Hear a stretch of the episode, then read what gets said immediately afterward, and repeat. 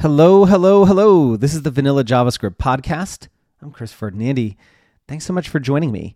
Today, I am talking about reinventing the wheel for fun and profit. Uh, just a heads up, in a few weeks, I am going to be running my biggest sale of the year. Uh, I will be sharing all of the details in a future episode, so keep an eye out for that. Um, cool, let's dig in. So, as a group, JavaScript developers seem to love to reinvent the wheel and then claim it's some cool new original feature. When Next.js let people create HTML on the server, people got really excited about how game changing it was. My dude, that's PHP. It's been around for ages.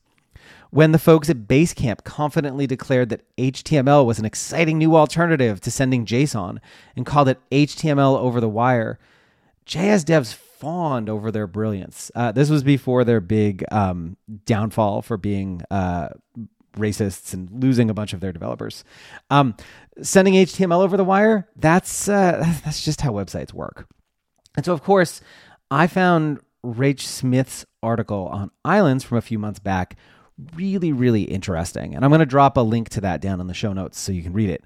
Um, but uh, in the article, Rach notes the newest website frameworks keep referencing this thing called islands architecture, which had me asking, what is an island and how is it architected?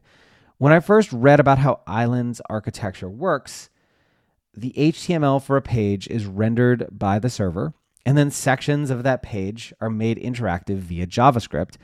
I was confused. Isn't that just describing how we built web pages back in 2011 with jQuery?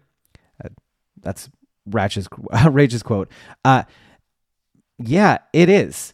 Um, Rach has a much more nuanced opinion on this than I do, uh, writing front end developers tried to do the client side JavaScript framework thing. They tried the both sides JavaScript framework thing, and now they're back to server rendered HTML with JavaScript on top.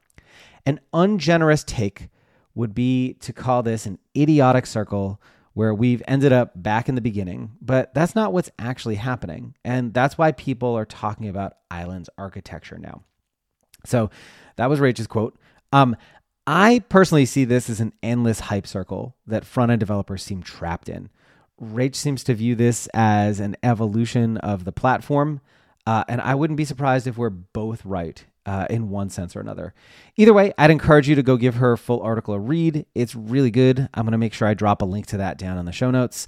Um, but yeah, I just for me, it just it feels like um, we as uh, an industry just kind of keep repeating ourselves and we inch forward. Like there are definitely kind of you know big big shifts that happen.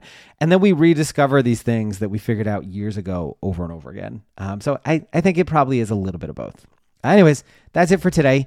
If you are ready to make this year the year that you master javascript i can help Head over to gomakethings.com to access a ton of learning resources, including free projects and lessons, books, courses, workshops, and my daily newsletter. See you next time. Cheers.